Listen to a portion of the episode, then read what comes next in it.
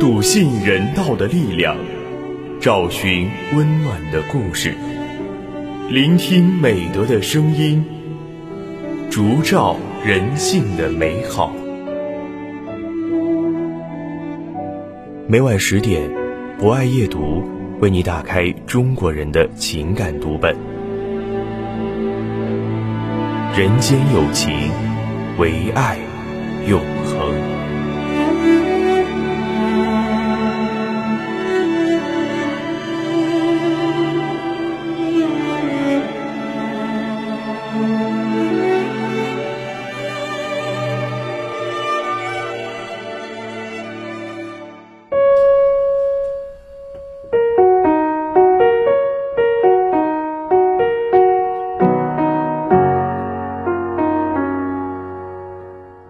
大家晚上好，欢迎收听今晚的博爱夜读，我是今天的主播木林。在今晚的节目中，我将为大家推荐由栀子撰写的文章《心情不好的时候做什么》。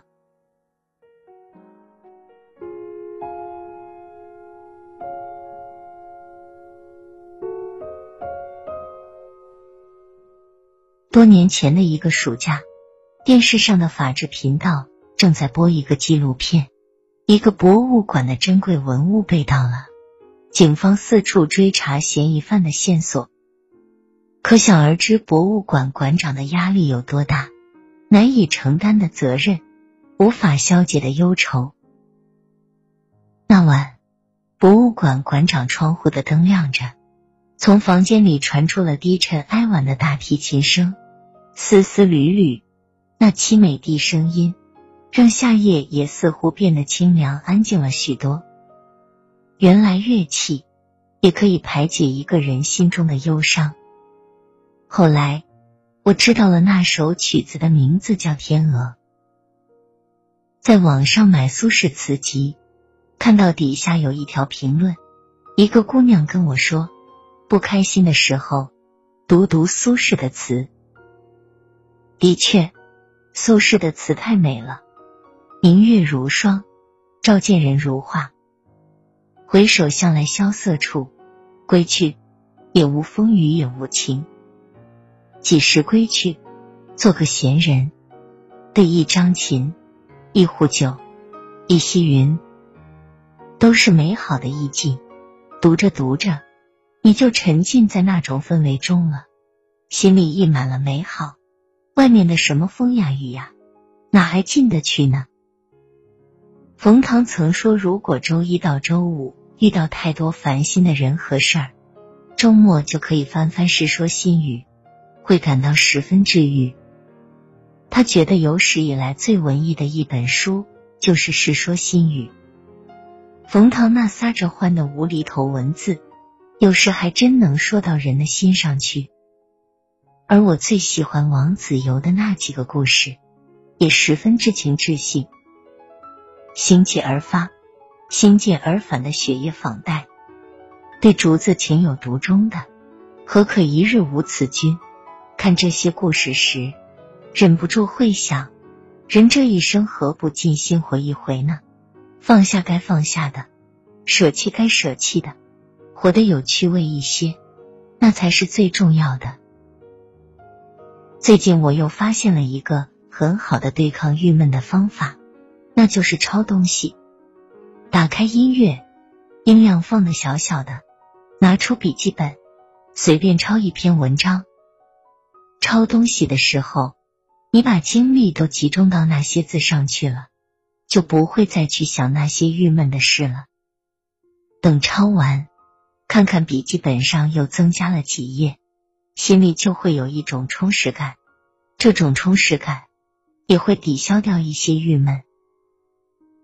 如果所抄的内容正好很有趣的话，还会让你转郁为乐。比如王尔德的那些名言，他的一些调侃的话语，总能不经意间把读者逗笑。比如，我对文人从来不感到失望。让人失望的是他们的作品。我们谁也忍受不了和我们同样毛病的人。我能抵御一切，除了诱惑。虽然你明知他有些话说的也不对，但是你还是一下子就被逗乐了。其实，任何坏情绪都不会持久的，就像任何好情绪也不会持久一样。情绪就像天空的云，飘忽不定，变化无常。只要是凡人，总会有烦恼的。当坏情绪来的时候，不要太过沮丧，就钻进一个庇护所避避雨吧，在那里静静待上一会儿，天也就晴了。